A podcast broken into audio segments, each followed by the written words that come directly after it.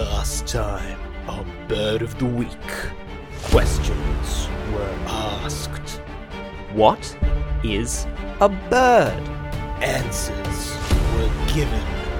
A bird is any warm blooded feathered animal belonging to the class Aves. Facts were checked. Wait, is that how you say Aves? Aves. Damn it! But this week, we're going further, Birds? and it's all The heck? going to come It is? together right now.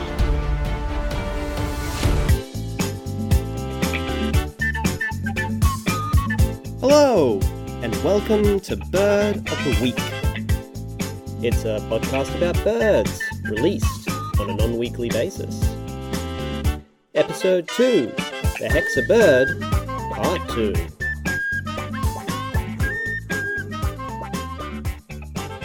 So, last week we asked the question What is a bird? And in our quest to find an answer, we went on a romp to Bavaria, travelled back in time 150 million years, and we began to learn about taxonomy. We found out that there are something like 10,000 different species of birds flip flapping their way about this planet. And this week, we're going to go even further. We're going to take a tour of the 10,000, yeah, time permitting. We're going to check out what their family tree looks like, get to know some of the key players, and along the way, I'll be sure to point out any interesting landmarks. So if you're ready, let's do it! One of the best things you can do when trying to work out what a thing is, is to figure out what it isn't. So let's ask a question that I know has been plaguing you for years. What is the most bird like animal that isn't a bird? In other words, what are birds' closest living relatives? Yeah, I won't leave you in suspense. It's the crocodile. Pretty obvious when you stop to think about it. I mean, have you even looked at a crocodile? They've got the same elongated body, the same snout full of teeth, the same hard, leathery skin, the same innate desire to take to the skies, and the same killer instinct. Honestly, if you put a crocodile and a crane side by side, I don't think I'd be able to tell the difference. The two last shared a common ancestor 240 million years ago. You know, let's be honest, numbers that big don't make any sense. So, just how long ago was that? Well, it's a time before birds were a thing, and it's a time before dinosaurs were even a thing, so yeah, it was a long time ago. If we skip back that cheeky 240 mil, we would find a large, egg laying, reptile like creature, which in all likelihood would have looked a lot closer to a crocodile than any bird we might think of today. This creature, known as the Archosaur? Archosaur. Pretty sure there's no consensus on the right way to say that word. The Archosaur. would eventually evolve into the dinosaurs, the birds, and the crocodilians. Funnily enough, crocodiles are actually more closely related to birds than to their other reptilian brethren. Yeah, go figure. Of course, it wasn't until all the non avian dinosaurs went the way of the dodo. Oh, wait, can I say that something went the way of the dodo before the dodo died? Of course, it wasn't until all the non avian dinosaurs turned up with a case of the deadsies that modern birds really made their mark. That event took place 66 million years ago when a big old chunk of space rock stopped by to say hello. From that point, what followed was a massive radiation of new species, which led to the 10,000 we have today. Meanwhile, if we were to take a look at what the crocodilians did in the same amount of time, what would we find? We would find a measly 27 species. I feel like the crocodiles aren't even trying to evolve. That's so few species, I could probably just list them all right now. You've got the American crocodile, the freshwater crocodile, the Nile crocodile, the Cuban crocodile, the Borneo crocodile, the saltwater crocodile, the Siamese crocodile, the West African Uh, Nathan from the the future dwarf here, I, I think the you get the idea. Let's just the Chinese skip to the end. the smooth and the black caiman. Now, when you compare 27 species on one side to 10,000 on the other, you know that when I say there was a massive avian evolutionary explosion, I really meant it went kaboom. Because there was such a huge diversification within the family, it has caused decades of confusion and consternation among evolutionary biologists as to how this family tree is even structured. But let's just try to pick our way through it a little. So, I asked the question, what is the most bird like animal that isn't a bird? Well, now I've got two new questions. What is the least bird like bird that is still a bird? And what is the most bird like bird? I, do those questions even make sense? Let, let's just go with it and see what happens. So, the least bird like bird, we can work that out just by looking at them. The power of sight! And they are our old friends, the ratites, the giant flightless freaks ostrich, emu, cassowary, but also a kiwi and a couple of other things. I mean, just look at a cassowary and tell me it isn't a dinosaur. They're as big as a man, they've got a horn like casque on top of their head, and toenails so sharp they could slit your throat. Not even kidding, there are reported cases of cassowaries killing people. And then we have the ostrich. I'm to live with you. It's barely a bird at all. They stand 3 meters tall and can weigh a scary 145 kilograms. They're also the only bird that has just two toes. I mean, give it a Google, it's a weird thing to look at. They have one large, powerful toe and a smaller, stubby one that they use for support. Springing off these toes, the ostrich can move at a top speed of 70 kilometers per hour. That's impressive. So impressive, in fact, that people race ostrich just like people race horses. They literally harness them up with saddles and ride them round a track. I mean, don't judge. It's a proud South African tradition. Meanwhile, if we look at the kiwi, we find a cute little brown ball of fluff that looks like a two legged rat with an echidna's nose.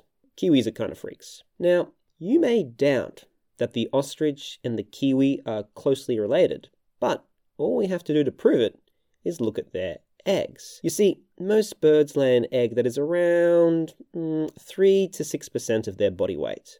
But the kiwi, the kiwi, its egg is an eye watering 20% of its body weight. That's like giving birth to a 16 kilo baby. So, why does the kiwi do it?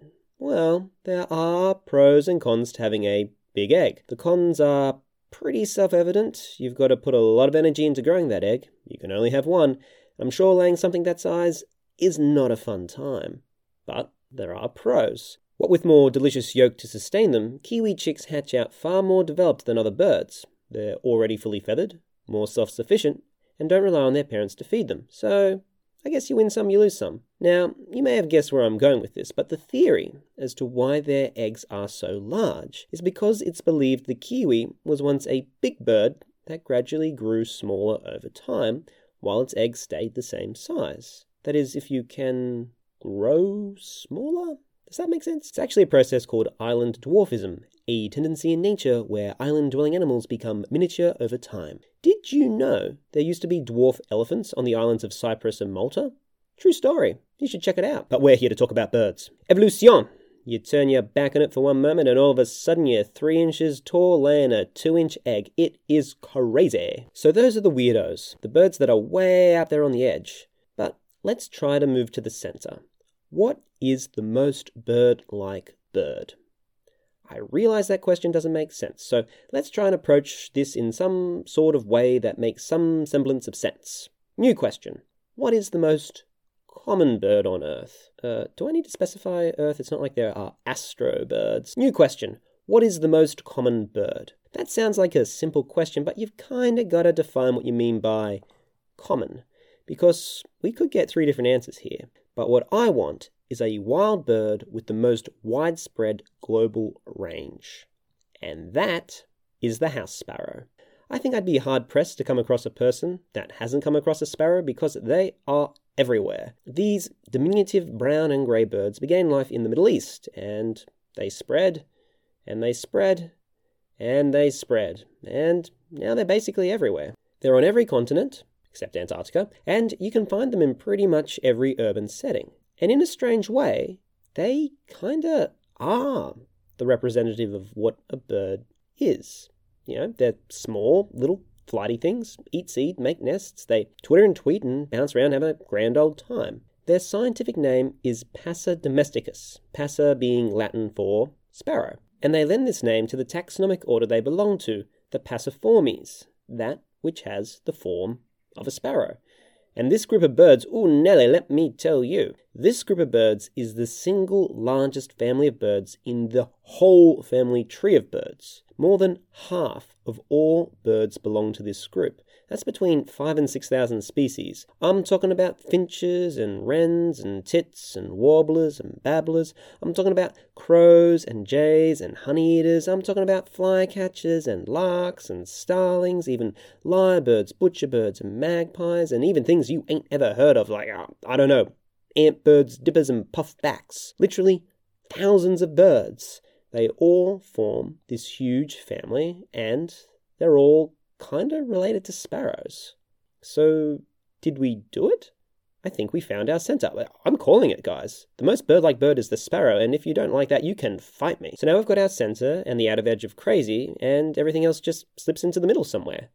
But don't let me mislead you. There is still plenty of crazy to be found. Because after the dinosaurs were wiped out, the non avian dinosaurs, there were plenty of ecological niches, niches just waiting to be filled. People say this is where mammals got their start, but there are only 5,000 mammals while there are 10,000 birds, so birds outnumber them 2 to 1. As far as I'm concerned, mammals just need to check themselves. Our birds evolved to find a home in any environment you can think of. Frozen wasteland, we got penguins. Wide open ocean, we got albatrosses. Barren deserts, we got sand grouse. And those are just the hard environments. You've got seagulls and waders that make a living in tidal areas, probing the sand for snacks. Birds even worked out how to live on nectar like an insect. The aptly named bee hummingbird is just 6 centimeters long with a mass of 2.6 grams. That's the same as a penny. That's 50 times smaller, 50,000 times lighter than an ostrich. The bee hummingbird barely exists at all. And yet, it has its own amazing attributes. Thanks to their unique wings, they can generate lift on both the forward and reverse stroke. Thanks to that trick, hummers are the only birds that can hover, fly backwards, and upside down. At top speed, a hummer can flap its wings 100 times per second, and their hearts can beat at 1,200 times per minute. As a result, their metabolism is cuckoo cachoo off the charts crazy, and they need to constantly feed or they'll starve to death. It's so bad that even to sleep they place themselves into a kind of coma called a torpor as a way to conserve energy. Their heart rate collapses, their breathing orbit stops. It's the only way they can survive, literally going into hibernation every night. Other birds went in the opposite direction and became specialist predators. Eagles, hawks, and owls all live on the flesh of beasts. Let me assure you, for anything small enough to be taken down by a bird, the age of the dinosaurs never ended. The peregrine falcon, for example, is the fastest living creature. It can hit speeds of over 300 kilometers an hour when they go into their death dives or stoop. That's over 100 meters per second. Now, I know what you're thinking. It isn't that impressive. The only thing it's doing is falling with style. But, oh no, my friend. It is so much more than that. You see, every inch of the peregrine falcon is designed for speed.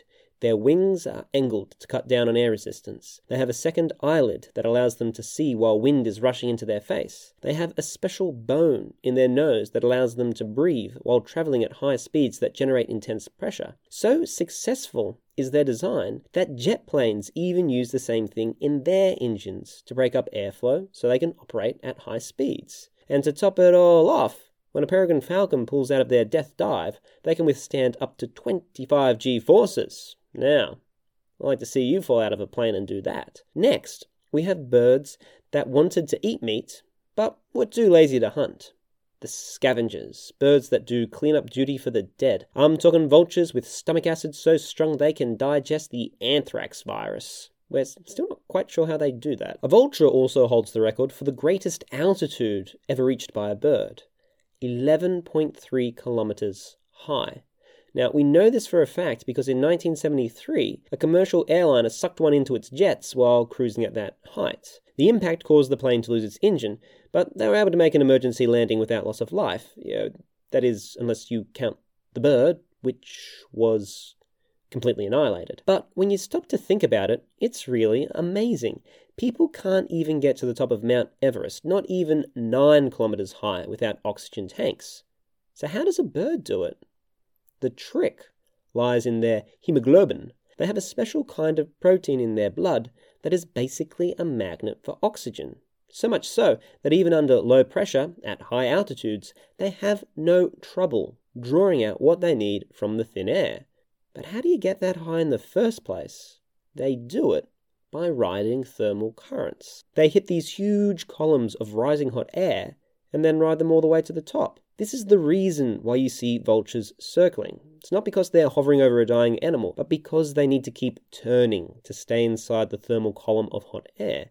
They rise up and then they glide down. And they rise up and then they glide down. Doing this, they can cover huge distances without so much of a flap of a wing. And just like our vulture, I feel like we've covered a lot of ground today. But at the same time, we've hardly even started. I haven't said anything about cuckoos, birds that outsource parenting to someone else. Haven't said anything about woodpeckers, a bird that makes a living by literally slamming its face into a tree. Haven't even mentioned the most important bird to human caloric intake, the chicken, the humble chicken. And what about ducks, and pigeons, and toucans, and grebes, and loons, and cranes, and cormorants? We haven't even scratched the surface. But here's the good news. It means I've got a lot of stories left to tell you. Hopefully, though, we've now answered the question what the heck is a bird? Wait, have we? Uh, I don't know. I mean, oh, if you don't know what a bird is after all this, I don't know if I can help you. Listen, just join me again next time and we'll be breaking down a bird's most important feature its feathers. Just what can those things do? Spoiler alert, it's a lot more than you think. But I'll see you all then is one bird. However, often I release this podcast not enough for you, and I've got some good news. If you'd like a bird in your inbox every week, simply send an email to weekly.bird at outlook.com and I'll add you to the Bird of the Week mailing list. No ads, no subscriber fees, just beautiful birds flying at you each and every week. Until then, this has been Bird of the Week. Ah, god dang it, I didn't even mention parrots. How do you forget the parrots?